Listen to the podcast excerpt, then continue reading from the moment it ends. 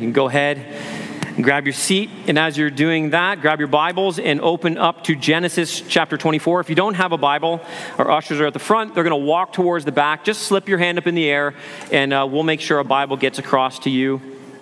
If you don't own a Bible, uh, keep this. It's our gift to you today. We'd love to give you a copy of God's Word and trust that it will be a blessing to you as you read it and hear God speaking to you from it. Well, we are in Genesis chapter 24, and we have been making our way through the book of Genesis for some time now, but jumped back in uh, following the summer. And already, what we have seen in the few chapters that we've covered are a birth, a death, and now we get to see a wedding. Well, we don't, we don't really get to see the wedding, but that's really what this passage is all about. It is about the marriage of Isaac and Rebekah but as we will see, this passage is about much more than a marriage. Like, like we've seen in the previous chapters, it's not simply about a birth or a death, it's, it's about a God. It's about a God who makes promises to his people. It's about a God who called a man named Abraham out of the land of Ur of the Chaldeans and told him, made a covenant with him promised him that he was going to give him land, offspring, and that he would be a blessing to the nations. And everything that we've been looking at points us back to this God who has committed himself to his people. And as I prayed prior to this message, what we see in this beautiful story, this narrative, is that God is also calling us to be committed to him. And I want to dive right into the passage. It's, it's a long passage. I don't know if you saw that. If you're looking at the, the Bible right now in front of you, you're like, Are you sure we're dealing with all of this today, Ian? I, I know how you work, and that doesn't seem feasible. It is, listen, it is the longest passage in the book of Genesis 67 verses, which actually tells us of its significance in this book. It's one of the ways that Moses, the author, is highlighting its, its importance. This long narrative is telling us some incredibly important truths about how God is committed to us and how we should be committed to Him. So I, I want to maybe ask the question what should our commitment to God look like? If we are God's people, what should that commitment look like? And I want to show you three things from this text. As we follow God, we must be committed to first the governing theological purpose. Now, that's a fancy way here of just simply saying that there is a, a, theological anchor point in this passage that governs not only this passage, it should actually govern our lives. And then we've kind of been looking at this theological theme all throughout the book of Genesis. You can kind of say it like this, okay? You can say that God is fulfilling his promises by his power and through his providence for his praise. Let me say that again. This is the governing theological principle of the book of Genesis. It is the governing theological principle for the entire Word of God. And it should be, listen, it should be the governing theological principle for the people of God. God is fulfilling His promises by His power and through His providence for His praise. God is working all things together for the, according to the counsel of his will. God is moving human history from its beginning point to its end point. God is sovereignly orchestrating all things to be accomplished according to his perfect plan, all by his magnificent power through all the particular means of providence, all so that he gets immense honor and praise. God is wanting to work in your life in the same way. And He's wanting you to see how all of this operates. So, now listen, the, truth is, we could make this the, the, the theme for the sermon every single week, okay? And in fact, it's kind of been a major theme we keep coming back to week after week, and, we're going to keep coming back to it. We're going to see it over and over again. But since that's the case, here's what I would like to do I want this to be the governing theological purpose that we're looking at this text through, but I don't want to spend a whole lot of time here. I want us to move on to look at maybe some of the sub themes that I think are prevalent in this text and that help us understand what commitment to God looks like. But I just want to make no mistake about it here. You can't have commitment to God without understanding this theological purpose. I want to just begin by reading the first nine verses. Let's dive in here. It says this It says, Now Abraham was old, well advanced in years. And the Lord had blessed Abraham in all things. Just notice that word blessing, okay? It's, it's reminding us of the promise that God made to Abraham. And Abraham said to his servant, the oldest of his household, who had charge of all that he had, Put your hand under my thigh, that I may make you swear by the Lord, the God of heaven and God of the earth, that you will not take a wife for my son from the daughters of the Canaanites among whom I dwell, but will go to my country and to my kindred and take a wife for my son Isaac. The servant said to him, Perhaps the woman may not be willing to follow me to this land. Again, we've already seen blessing, we've seen offspring, and now we're seeing land. Just, just see this. It's over and over. God's telling us the purpose here. Must I then take your son back to the land from which you came? Abraham said to him, See to it that you do not take my son back there. The Lord, the God of heaven, who took me from my father's house and from the land of my kindred, and who spoke to me and swore to me, To your offspring I will give this land. He will send his angel before you, and you shall take a wife for my son from there. But if the woman is not willing to follow you, then you will be free from this oath of mine. Only you must not take my son back there. So the servant put his hand under the thigh of Abraham, his master, and swore to him concerning this matter.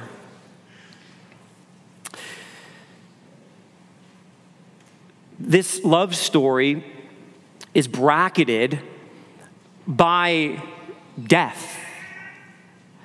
In fact, the chapter before this, we saw that it was Sarah who died. The matriarch of Israel has now passed from the scene. And then what we're going to see in chapter 25, it's going to begin with the death of Abraham. The patriarch is going to then pass from the scene. And, and Moses is telling us something by, by sandwiching this, this chapter between these two deaths. He's, he's answering a question that we're supposed to be asking, which is this God made the promise to Abraham and Sarah if both of them are dead, how is his promise going to continue? And the answer is, is right here. The baton is going to be passed from Abraham and Sarah to their promised child, Isaac. But Isaac needs a wife because they now need to become the conduit, the means through which the blessing, the offspring, the promised offspring, can come into the world and be a blessing to the, the entire world. This is really speaking to how God is going to fully and finally accomplish or fulfill his promise to Abraham. And you need to ask yourself this question How am I related to this promise of land, offspring, and blessing that God made to Abraham? It's the most important question you can ask. And really, it comes down to this. You can boil it down to the New Testament depiction of this. How are you related to Jesus Christ? Because if you're related to Jesus Christ, then all of the promises made to Abraham are actually yours in Christ. You become one of the offspring of Abraham by faith. You get the land in the new heavens and the new earth when the glory of the Lord will cover the earth like the waters cover the sea. You will be blessed in Christ with every blessing in the heavenly places if if you are related to Christ by faith. And here, this passage is reminding us that God's promise isn't coming to an end just because the, the matriarch and the patriarch will come to an end. In fact, one commentator says that the patriarch here was discharging his responsibility to see that the divine plan for blessing could continue to the next generation. This is really about God accomplishing his plan of redemption for the world through this one family. This is why we are told that Isaac needs a wife uh, not from the Canaanites. Did you notice that? Abraham's pretty intent on emphasizing this point. You're not allowed to get one of these Canaanite women. You have to go back to my people, and you need to get a wife for Isaac from my people. Now you see, why, why is this so significant? If you know what's happening in the book of Genesis, this makes complete sense. You see, the Canaanites are actually a cursed people. They come from the line of Ham. Ham, who, who had violated his father, had sinned against his father in some way, well, well, he was punished. And Noah actually cursed him. He cursed Ham and his descendants. And so we're actually being reminded here of this cosmic battle that's being played out between the seed of the serpent and the seed of the woman. And what Abraham, or excuse me, what Abraham and Moses are communicating is this you cannot mix the seed of the woman with the seed of the serpent. These two are antithetical. They're at odds. And the people in Canaan, they're cursed. They're, they're, they're, they're God haters. They're not God worshipers. And what you need to find is a God fearing woman for my wife who comes from the blessed line, not the cursed line. And so he gets his servant and they make this solemn oath. And, and he, he asks him, it's kind of bracketed, by the way, this solemn oath with brackets one through nine here. He asks his servant to put his hand under his thigh. And, and let me just say, thigh is a nice way of saying this, okay? I'll let you figure it out.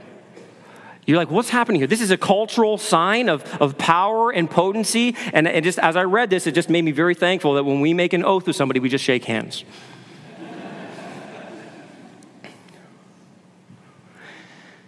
This oath, though, is a reminder of how much Abraham is being governed by God's covenant purposes.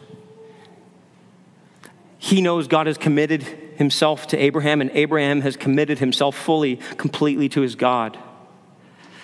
And so, in this, this masterful, romantic tale, there is a theological reflection on divine promise, divine power, divine providence contrary to stories that emphasize fate.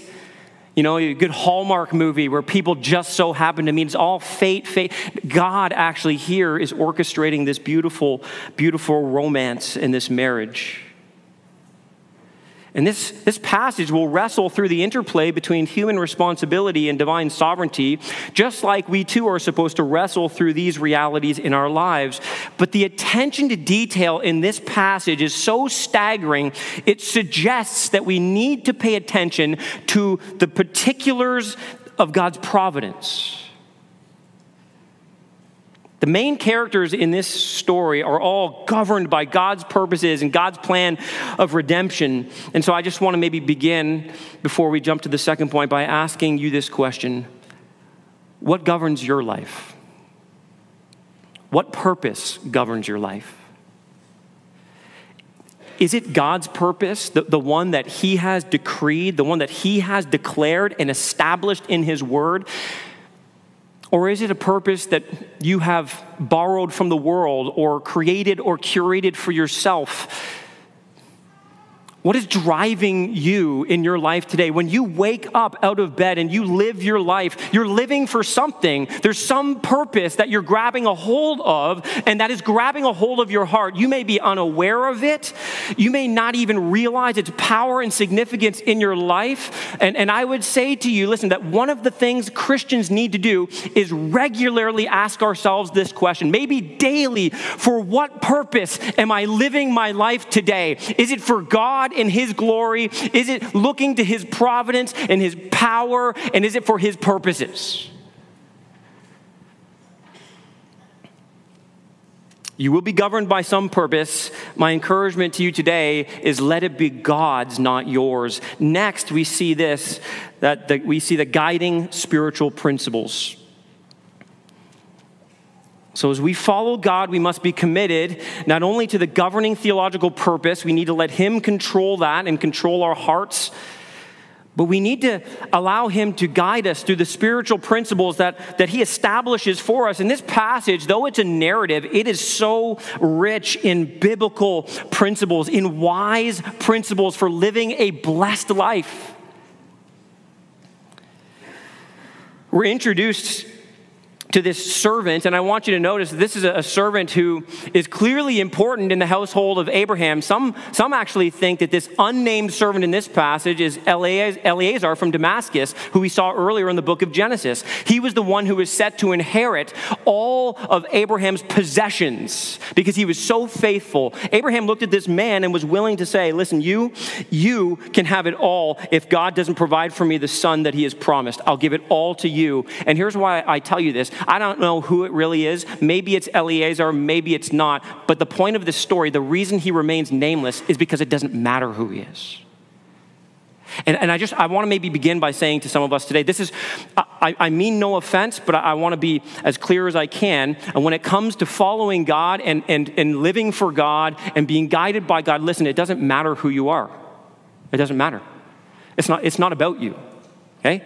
And I hope, by the way, that's not offensive. I actually hope that's liberating for you because so much of what cripples us in our life is believing that everything is about us. Right? We're, we're so busy trying to make a name for us. We're so busy, we're so self consumed and self serving that, that it actually destroys so much of our life. And instead, the Bible comes along and liberates us, listen, from our own shackles of selfishness. And it says, listen, it's not about you, it's all about God, it's all about His glory, it's all about Jesus Christ. And all God God's people say? Amen. It is freeing to know that it doesn't all depend upon us and that it's not all about us. And so here we see an example of this servant who remains unnamed, and yet, yet he is the main human character in this story. Verse 10 it says, Then the servant took 10 of his master's camels and departed, taking all sorts of choice gifts from his master.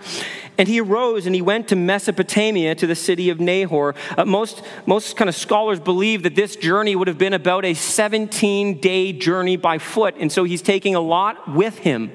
It's a, it's a trek through the deserts. He needs possessions. He needs to figure out how he's going to honor this person that God is going to reveal to him. Verse 11, and he made the camels kneel down outside the city by the well of water at the time of evening, the time when women go out to draw water. And he said, O Lord God of my master Abraham, please grant me success today and show steadfast love to my master Abraham. This servant believes in Abraham's God. He believes in Yahweh, the God of steadfast love and kindness, the covenant making, covenant keeping God. He too is a believer. And one of the reasons I actually think we can relate to him is because he's not Abraham. He, he's, he's a lot more like us. He, he's actually, he, he hasn't experienced God showing up and revealing himself to him and revealing his plan in the same way that Abraham has. He, has. He's kind of like us. He's received it from somebody who has met with God and God has spoken directly to him, but passed it on. So he's kind of like us, receiving from the apostles, receiving from the prophets. Here, says in verse 13, says that, Behold, I am standing by the spring of water, and the daughters of the men of the city are coming out to draw water. Let the young woman to whom I shall say, Please let down your jar that I may drink, and who shall say, Drink, and I will water your camels. Let her be the one whom you have appointed for your servant Isaac. By this I shall know that you have shown steadfast love to my master. Before he had finished speaking, Behold, Rebekah, who was born to Bethuel, the son of Milcah, the wife of Nahor, Abraham's brother, came out with her water jar on her shoulder. The young woman was very attractive in appearance, a maiden whom no man had known. She went down to the spring, filled her jar, and came up. Then the servant ran to meet her and said, Please give me a little water to drink from your jar. She said, Drink, my lord. She quickly let down her jar upon her hand and gave him a drink. When she had finished giving him a drink, she said, I will draw water for your camels also until they have finished drinking. So she quickly emptied her jar into the trough and ran again to the well to draw water, and she drew for all his camels. The man gazed at her in silence to learn whether the Lord had prospered his journey or not. When the camels had finished drinking, the man took a gold ring weighing a half shekel and two bracelets for her arms weighing 10 gold shekels and said, Please tell me whose daughter you are. Is there room in your father's house for us to spend the night? She said to him, I am the daughter of Bethuel, the son of Milcah, whom she bore to Nahor. She added, We have plenty of both straw and fodder and room to spend the night. The man bowed his head and worshiped the Lord and said, Blessed be the Lord, the God of my master Abraham, who has not forsaken his steadfast love and his faithfulness toward my master. As for me, the Lord has led me in the way to the house of my master's kinsman. Then the young woman ran and told her mother's household about these things. The servant operates by spiritual principles that guide him on this journey. And they stand out in this passage, and they ought to guide us as well as we follow God. God here furthers the history of salvation, both, listen, through perfect providence and through faithful people. We often want to pit human responsibility and God's sovereignty against each other, but what we see here is that they actually work in tandem to accomplish God's good purposes. So, what spiritual principles can we glean from, from this man, this unnamed servant? I have five of them I want to just draw out quickly for you. The first is this we need to act responsibly. We believe in the sovereignty of God. We believe He works all things according to the counsel of His will. And yet we also believe that God is sovereign over the ends and sovereign over the means. We, we do not believe it's sufficient to simply say in the Christian life, because God is sovereign, we just need to let go and let God. That, that's not what a robust belief in the sovereignty of God leads to. Not inaction, but action and responsible action at that. Belief in God's sovereignty actually compels action, it does not prevent it. This man believes wholeheartedly that God is going to lead. And by the way, this was incredibly important. Notice that he had said earlier that the angel of the Lord would lead this man on his journey. I, I want you to think about the original recipients of this book. The, the people who were reading this for the first time were the people who had been led by God out of Egypt and were wandering in the wilderness. And this has direct relevance to their very context. It's as if God's saying, like, listen, remember how I told you I was going to lead you through the wilderness? I just want you to know, look back through your history. This is how I always work. You can trust me. And so this man takes action and he begins to move he recognizes that God has made a promise, and that requires Isaac to find a wife and to have children. So instead of waiting, like many single people today, for God to simply drop a spouse off at the front door, this man actually goes out his front door. And he goes to find this bride whom God has ordained. God is not opposed to you taking action. And he goes with a plan. I think this is a well thought out plan. I want you to see that. And it reminded me of Psalm 37, verse 5, which says this Commit your way to the Lord, trust in him, and he will act. I, want you to notice that, that there, you have to have a way. You have to have a plan to commit in the first place, but then it needs to be committed to the Lord, and it's done in faith. It's done in trust. It's believing that as you are acting in faith, God is going to act in faithfulness to you. This story is a case study in that truth. And so this man, he goes back to, to Nahor it's Abraham's brother, and he, he lands at a well. We talked about this not long ago. Uh, good things happen at wells in the book of Genesis and throughout Bible. In particular, men meet spouses at wells. That's, that's not a principle we can apply easily today, but the, the point is listen, wells were this source of provision, right? Without water, you die in the desert. And it was this constant symbol, this reminder that it's God who provides, God's the one who gives God is faithful. And so here he is at this well. He knows he's wise, he's shrewd, and so he understands how the culture works. He knows that the women come out at night to get water from the well. This whole plan is crafted, I think, in accordance with God's word and God's will. Now remember, the only word he had had was the word that had come through Abraham. But he knew it, he believed it. He believed every word that Abraham had said to him about what God had revealed about himself, about his plan of redemption for the world. He believed it so wholeheartedly that he willingly walked out the doors with a plan to accomplish his master's will so fitting. And this is how you and I are called to act responsibly. If you're in Christ today, if you are a believer, you need to act responsibly by, listen, by living according to the Word of God and the will of God. And it is difficult to act responsibly as a Christian if you are not in God's word and therefore not acquainted with God's will. I, I want to remind you of, of the Lord's Prayer. That the Lord's Prayer was not meant to be some rote recitation.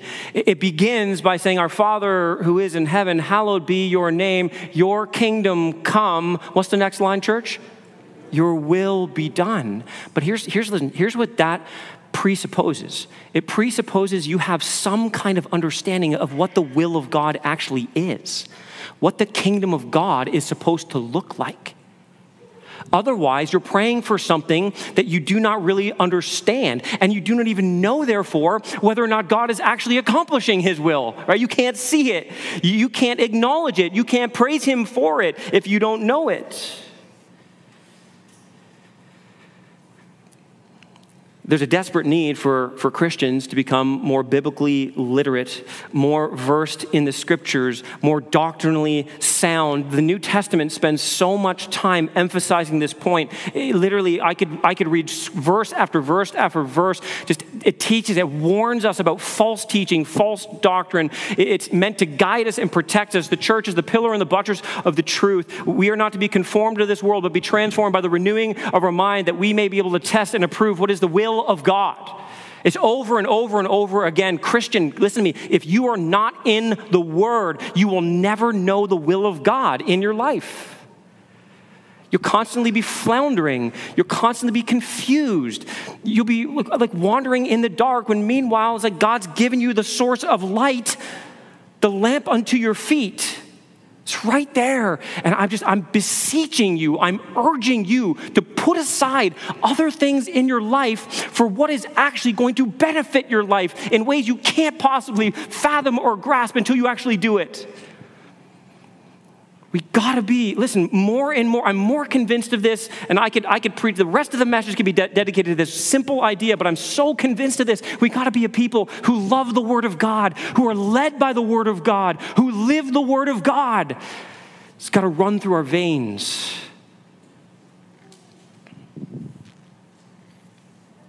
Abraham and his servant are driven by and committed to both the word of God and the will of God.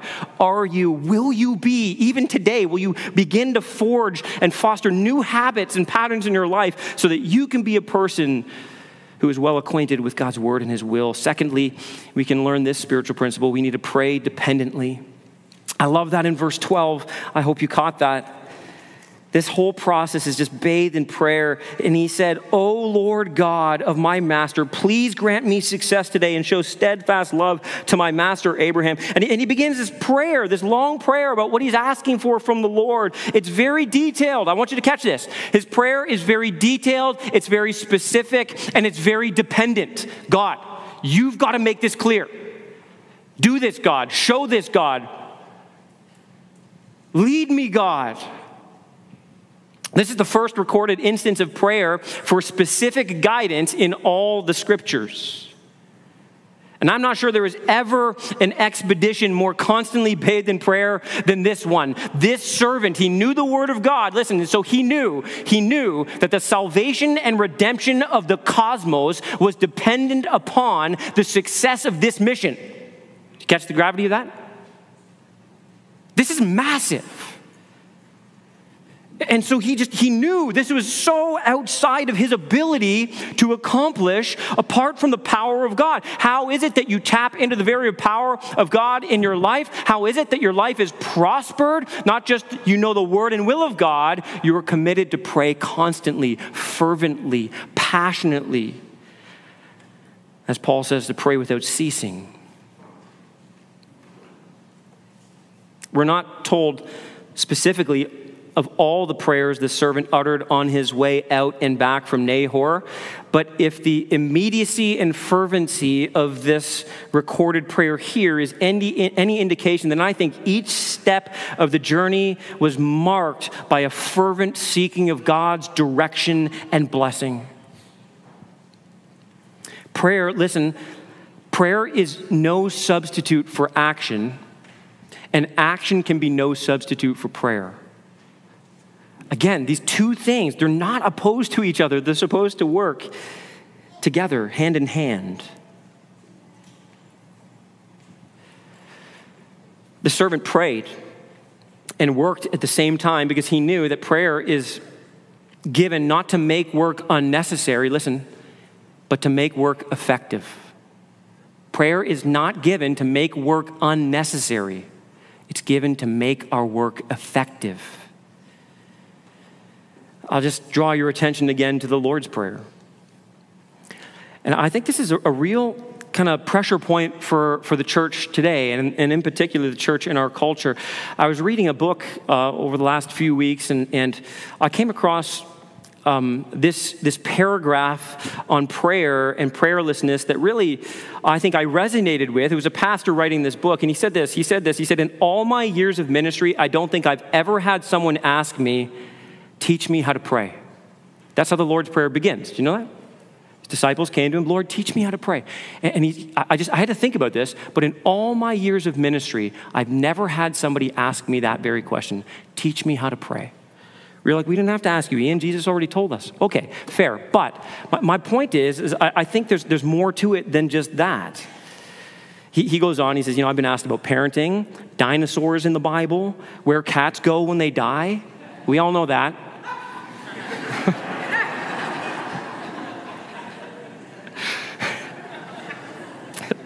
You take that however you want. Uh, I'm not just. But then he says, but, but I've never been asked how to pray. Why? Why? And then he gives some answers that I think are actually really, really, I think, spot on. He, he says, for one, in our culture in particular, affluence. We have so much, right? Everything's, everything's at our, at our you know, within hand's reach, within arm's reach. We can just grab whatever we want. We have money in the bank. We can run down the street to get food. Like, like think about it. When they were praying in the first century, give us this day our daily bread, they actually needed God that day to give them their daily bread. When was the last time you really sensed that kind of neediness? We don't, I don't think, in our culture. He says affluence possibly contributes, and he says entertainment he says, not too busy, too distracted. Too distracted. And then he quotes John Piper, who said this One of the great uses of Twitter and Facebook will be to prove at the last day that prayerlessness was not from lack of time. Paul Miller, in his book on prayer, says this If you are not praying, it may be because you are quietly confident that time, money, and talent are all you need in life to overcome. And listen, the way to advance God's purposes, both in your life and in this world, is through prayer. That's the designed means that God has given us. It's the way that we advance His purposes, we see His providence, it's not by trying something new, but we're turning to something very old. And so I want to encourage you to pray dependently. And I, I want to maybe give you four things to help you in this, because I understand the struggle that this is. One of the things that, that I do when I find that prayer is becoming a struggle in my kind of spiritual life. I'm getting really busy and a lot of things going on. I find it very easy to get into the Word and to read the Word, but oftentimes the thing to go, if I got to, you know, look at my, my disciplines, um, prayer is going to be shortchanged. So one of the things I started doing to really uh, prioritize prayer was I placed it first in my kind of process of, you know, my morning routine. And again, this isn't prescriptive. I'm just kind of telling you some things that have helped me, and maybe it'll help you. So, so in other words, the first thing I do when I when I get before the Lord, after I get the cup of coffee, which blessings from the Lord abound, and is I, I pray. And I pray, I pray very specifically, very carefully, and maybe that's the, maybe the second thing I can encourage you to do is um, make a list.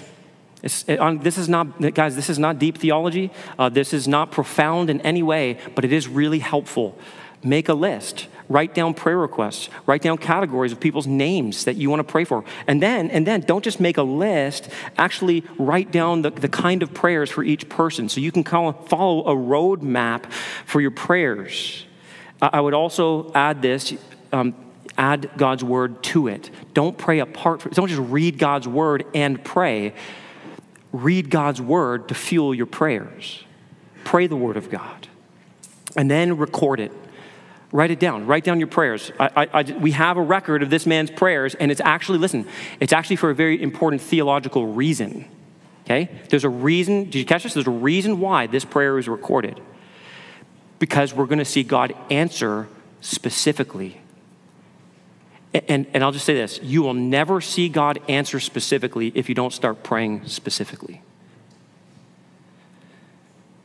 Pray dependently, and, and then, then you do this. Here's a spiritual principle here. Third, discern carefully. Discern carefully.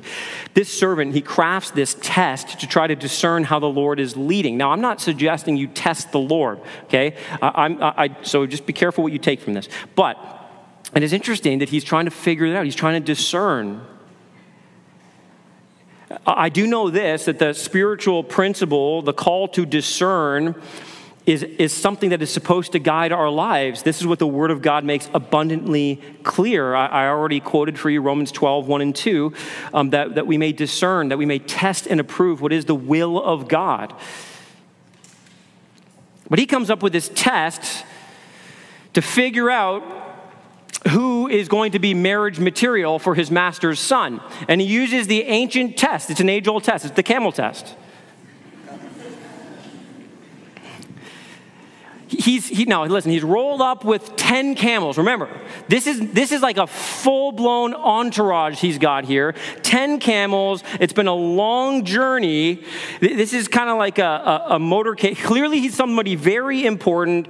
He, he's serving somebody who has great wealth which we find out later is true in this story.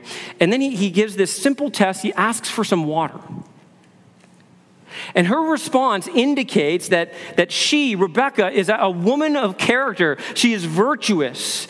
And, and not only does she give him, notice the words quickly when we read there, quickly give him water from her jar, she quickly goes above and beyond what he's even asked of her. He was testing her character, listen, by the word of God. He understood what good godly character looked like, that there was a servant's heart, a generous heart, a willingness to bless others that would be evident in a, in a godly individual. The word of God is always to be the standard for our discernment. We test and approve everything according to the word of God which is just another reason why you have to know the Word of God. And so here's Rebecca. Not only is she beautiful and chaste, she has godly character. Verse 21 shows us that, that he's discerning and he's, he's not quick to jump the gun. The man gazed at her in silence to learn whether the Lord had prospered his journey or not. He's, he's paying attention, he's meticulous, he's being very, very careful as he discerns. In other words, he's not being rash, he's not letting his emotions overcome him or overtake him or guide him. He's letting truth dictate direction in his life. And God does reveal it. He turns and he starts to give her gifts. And the giving of gifts here suggests that He discerns admirable qualities in her. Listen, we can be confident that God will direct our paths as we carefully discern according to His Word. And again, know the Word, know the Word, know the Word, love the Word of God. Don't let your emotions lead you. It's so easy to do that. Seek what is good, what is true, what is beautiful. You will only know that when you know the Word and are seeking to discern carefully. Finally, or fourthly, sorry, I got one more after this obey completely. Let's pick back up and read a little bit more. Beginning of verse 29 says Rebekah had a brother whose name was Laban. We're going to meet this character a little bit later in the book of Genesis as well. Laban ran toward the man to the spring. And I just want you to just hear this, okay? I'm not going to expound much upon this, but just you tell me what you think dominates Laban. As soon as he saw the ring and the bracelets on his sister's arms and heard the words of Rebekah, his sister, thus the man spoke to me. He went to the man. And behold, he was standing by the camels at the spring. He said, Come in, O blessed of the Lord. Why do you stand outside? For I have prepared the house and a place for the camels. So the man came to the house and unharnessed the camels and gave straw and fodder to the camels, and there was water to wash his feet and the feet of the men who were with him. Then food was set before him to eat, and here's what I want you to see. But he said, I will not eat until I have said what I have to say. He said, Speak on. So he said to him, I am Abraham's servant. The Lord has greatly blessed my master, and he has become great. He has given him flocks and herds, silver and gold, male servants and female servants, camels and donkeys. And Sarah, my master's wife, bore a son to my master when she was old. And to him he has given all that he has. My master made me swear, saying, You shall not take a wife for my son from the daughters of the Canaanites in whose land I dwell. You shall go to my father's house and to my clan and take a wife for my son. I said to my master, Perhaps the woman will not follow me. But he said to me, The Lord before whom I have walked will send his angel with you and prosper your way. You shall take a wife for my son from my clan and from my father's house. Then you will be free from my oath when you come to my clan. And if they will not give her to you, you will be free from my oath.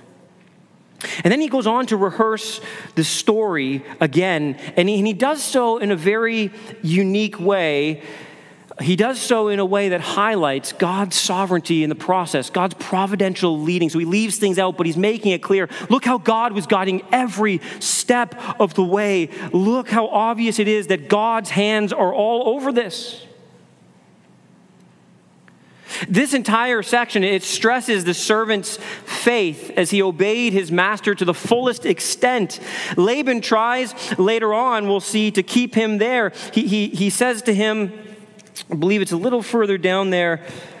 Uh, then Laban in Bethuel, verse 50, answered and said, The thing has come from the Lord. We cannot speak to you bad or good. Behold, Rebekah is before you. Take her and go. Let her be the wife of your master's son, as the Lord has spoken. But just before that, actually, I, I missed it. He tries to hold him back and suggests that he stays for 10 days. And, and, and he says, No, I need to go now. And we're being given this picture that the, the only thing on this servant's mind is the mission given to him by the master. He's not being held up. He's not going to be delayed. He's not going to be slowed down. He doesn't care about, listen, he's, he's I'm not here for your food. I have a message to give you.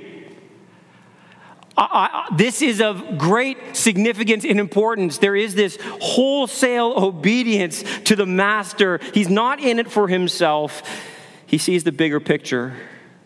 The story is only complete when the mission is complete. And I think we learn from this what we talk about often that we are called to obey right away, all the way, and we are called to obey with the right heart. This servant embodies all of this. And in contrast to Laban, who seems to be more concerned about what he can get out of the deal, He's captured, his eyes are fixed upon the world, worldly riches, worldly wealth. He sees, oh, this is a wealthy man. I mean, maybe I'll get a little bit of money from this deal. We know, we know how deceptive he's going to be for his own gain later on with Jacob. This man is ruled by the world. I wonder, as you look at this and, and just consider your own life, what is distracting you from obeying God completely? What's slowing down your obedience to the Lord? What's holding your heart? Whatever that is, whatever the Lord maybe brings to your heart and mind, even now, I would, I would urge you to confess that to the Lord. Repent of it. Give it all to Him. And, and perhaps you cannot give it to Him, listen, because what God is actually calling you to give to Him today is yourself. You're here today and you've actually realized that I've not actually surrendered my life to Lord. I haven't committed myself to the Lord. I haven't surrendered all that I am to the Lord. And so I, I can't, I can't then give him complete obedience. I, I haven't even obeyed with the very first thing he's called me to do, the command he's given to give all of my life up to follow him. And I would, I would just appeal to you today. Don't let today just be another day where you maybe try to muscle it through in your own strength to please the Lord, where you try to figure out your, your, life apart from God. Let this be the day where you come in humble and complete obedience by surrendering to the King of Kings and the Lord of Lords. Confess that you're a sinner in need of a Savior. Believe that there was a promised offspring who did come, and his name is Jesus Christ. He is the Savior of the world, and he came from heaven to earth, a servant on a mission to find you.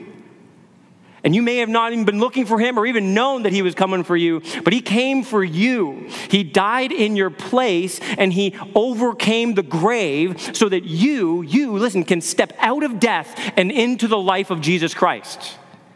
You can know his purposes for your life. You can know his power in your life, power to transform you, listen, to make you a new creation in Christ. The same power that rose Jesus Christ from the dead is alive and living in you. There's nothing that God cannot do in your life. And one day, that same power is going to renovate and recreate the entire cosmos. That's the power of God that we have.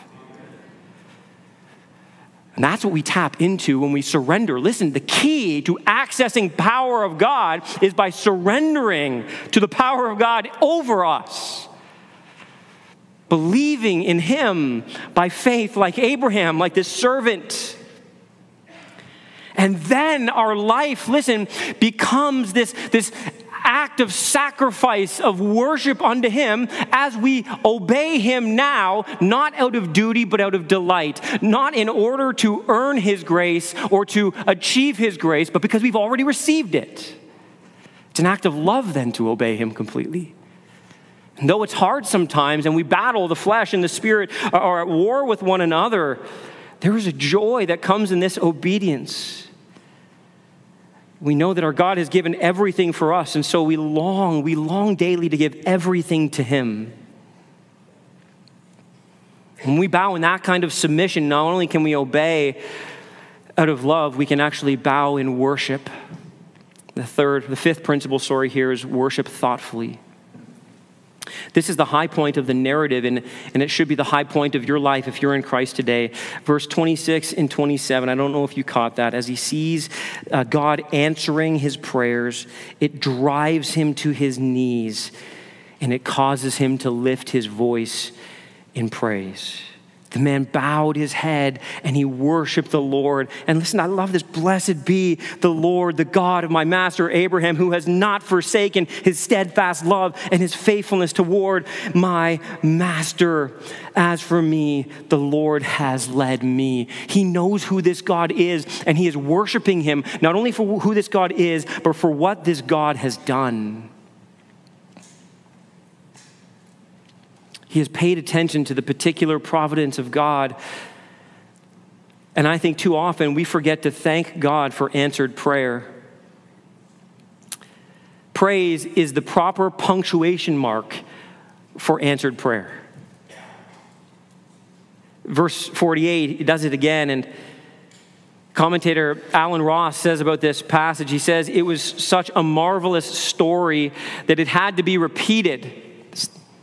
God had to be given credit, and all this before the servant's personal needs were attended to. The servant was bound to make sure everyone knew this was a work of God, not a chance meeting, not cleverness or human wisdom. The marriage then was truly made in heaven.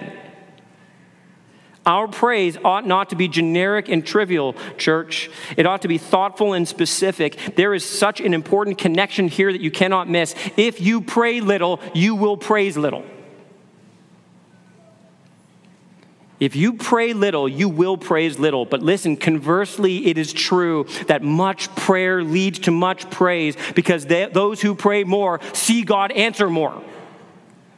And when you see God answer more, your heart delights to sing his praise. I got one more point with three quick thoughts for you. I want to look quickly at the glorifying ethical practices. I mentioned some sub themes here that are important and helpful for us. This passage is so rich, and it helps us think properly about three things in particular. I just want to quickly draw to your attention. First, about marriage, modesty, and ministry. Rachel here is, is clearly being elevated as a godly woman and a godly example from whom we can learn much. I want you to first just notice the ministry aspect of this. She is a servant. This is what makes her stick out. She, she is hospitable, she's selfless, and she's going above and beyond. And th- this is always the mark of godly character. It's what sells this servant on her suitability as a spouse. And here's a, a little kind of dating tip for some of you. Um, if you're married, this is still a marriage tip. But focus more on being the right kind of person than trying to find the right kind of person. If you're married, focus more on being the right kind of person rather than trying to make your spouse into the right kind of person. If you're not married and you're, you're kind of beginning that process or you want to be married, listen, be marriageable material. At the heart of a healthy marriage is this kind of selflessness that's exhibited by Rebecca a servant's heart. It's, it's a Christ like quality that creates the environment for a marriage, a relationship to thrive. And I just want you to notice listen, the disposition of the heart is greater than the beauty of the body. She is physically attractive, but you want to know what this passage points out as being far more attractive? Her godly character. And this is true whether you're a man or a woman. What God cares most about is your heart, the, the quality of your godliness. For all of us, we ought to emulate her in our ministry, our life in the church and in the world. We ought to be hospitable and generous, hardworking and kind servants to all. Secondly, I just want you to notice what's mentioned about her modesty, and let me kind of combine this with the idea of sexual purity. Rachel is described, yes, as beautiful, but she's described as a, a virgin, as someone who is sexually pure. And this is important for her integrity and the integrity of the promised line. Her offspring must be from her union with Isaac. And so that's what is kind of kind of cradling this idea here. But she's this modest woman. And near the end of the passage, let's look at it really quickly together.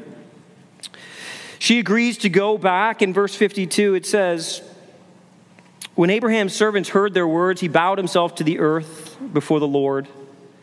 The servant brought out jewelry of silver and of gold and garments and gave them to Rebekah. He also gave them to her brother and to her mother costly ornaments. And he and the men who were with him ate and drank, and they spent the night there. When they arose in the morning, he said, Send me away to my master. This is what I was referencing earlier. Her brother and her mother said, Let the young man remain with us, the young woman, excuse me, remain with us a while, at least 10 days. After that, she may go. But he said to them, Do not delay me. Since the Lord has prospered my way, send me away that I may go to my master. They said, Let us call the young woman and ask her. And they called Rebekah and said to her, Will you go with this man? She said, I will go. So they sent away Rebekah, their sister, and her nurse, and Abraham's servant and his men. And they blessed Rebekah and said to her, Our sister, may you become thousands of ten thousands, and may your offspring possess the gate of those who hate him. Prophetic words. Then Rebekah and her young women arose and rode on the camels and followed the man. Thus the servant took Rebekah and went his way. Now Isaac had returned from Beer Lahai Roi and was dwelling in the Negeb. And Isaac went out to meditate in the field toward evening, and he lifted up his eyes and saw, and behold, there were camels coming. And here's the hallmark moment. And Rebekah lifted up her eyes and when she saw Isaac, she dismounted from the camel and said to the servant, Who is that man walking in the field to meet us? The servant said, It is my master. So she took her veil and covered herself. And the servant told Isaac all the things that he had done. Then Isaac brought her into the tent of Sarah, his mother, and took Rebekah, and she became his wife, and he loved her. So Isaac was comforted after his mother's death. I love this picture. She sees him and she's modest, she veils herself. There's a cultural component here. It's anticipating the, the, the marriage that's it's about to come. But it's, it's a good reminder that the gift of the body is so good, it's so beautiful, and it's so pleasing that what she's communicating is something we need to embrace in our culture. I'm not going to reveal it to everyone. In the church, listen, we, we are not body shamers. It's just the opposite. We value, the reason we, we promote modesty, the reason the scriptures do, is because we value the body so much that we're not willing to share it with everyone. Our culture devalues the body by making it nothing important, selling it as a product to be used, or giving it away freely to anyone and everyone. Our culture believes that the way to attract is to take more clothes off. She puts more clothes on. Purity is something to be cherished, protected, and promoted. You say, well, what if sexual impurity is a part of my past or even a part of my present right now? Does that mean that I'm permanently ruined, that marriage is off the table, that I'm somehow put on the shelf with a scarlet letter on, me, on my life? The answer is no. There are Rahabs and Tamars in the very genealogy of our Savior. He takes sinners, those who are unclean. If we confess our sins, He is faithful and just to forgive us our sins and to cleanse us from all unrighteousness. In Christ, we can be redeemed, restored, and recreated. Lastly, we see here this marriage. This chapter really is about marriage. It ends with a marriage, at least. And this marriage was essential to the redemptive plan of God for the world in a culture that in many ways dishonors and devalues marriage, the Bible upholds it as a divinely established institution that is blessed by God. Marriage is precious to God. Godly marriages point people to the gospel. Not everybody will be married, and that's okay. Our Savior was single too. But, but here, what we see too is that the marriage here in the family line is incredibly important. You notice Isaac is married within his physical family. That's not an ethical practice I'm advocating. But we must marry. Listen, here's the, the New Testament transposes this principle. You know what it says? We must marry within the family of God. We marry in Christ. We cannot be unequally yoked with an unbeliever. Why? Because at the very center of a healthy Christian marriage, you have the same purpose, you have the same focus, you have the same Savior that drives your entire life. Every part of your life is connected to Christ and it creates the deepest, most profound meaning for your marriage. Rebecca here is this counterpart to Abraham. She's this woman of faith. Of all the things that make her beautiful, it is her faith that tops the list. I'm going to invite the worship team out now. And I want to invite you to prepare your heart to respond in song. Listen, men and, and women, married or single, young or old, nothing is more important than this faith in Jesus Christ. Just as the faithful servant sought out Rebekah when she was unaware of the bridegroom, so too, long before you ever knew him, just remember Jesus, the servant of God, sought you out. God sent his spirit to draw you to himself, and maybe the spirit of God is wooing you today. I wonder, would you respond like Rebecca in faith, leave everything to follow him? If you have, will you then respond like the faithful servant here in this passage, who is sent out by his master? He's sending his servants out, those who are faithfully following him, to be part of this grand plan of redemption, church.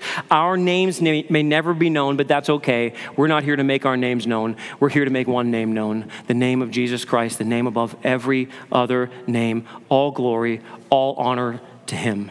That's what we want. Amen, church? Why don't you stand with me as we sing, Our Lord, our Lord, how awesome are your ways, how majestic is your name in all the earth.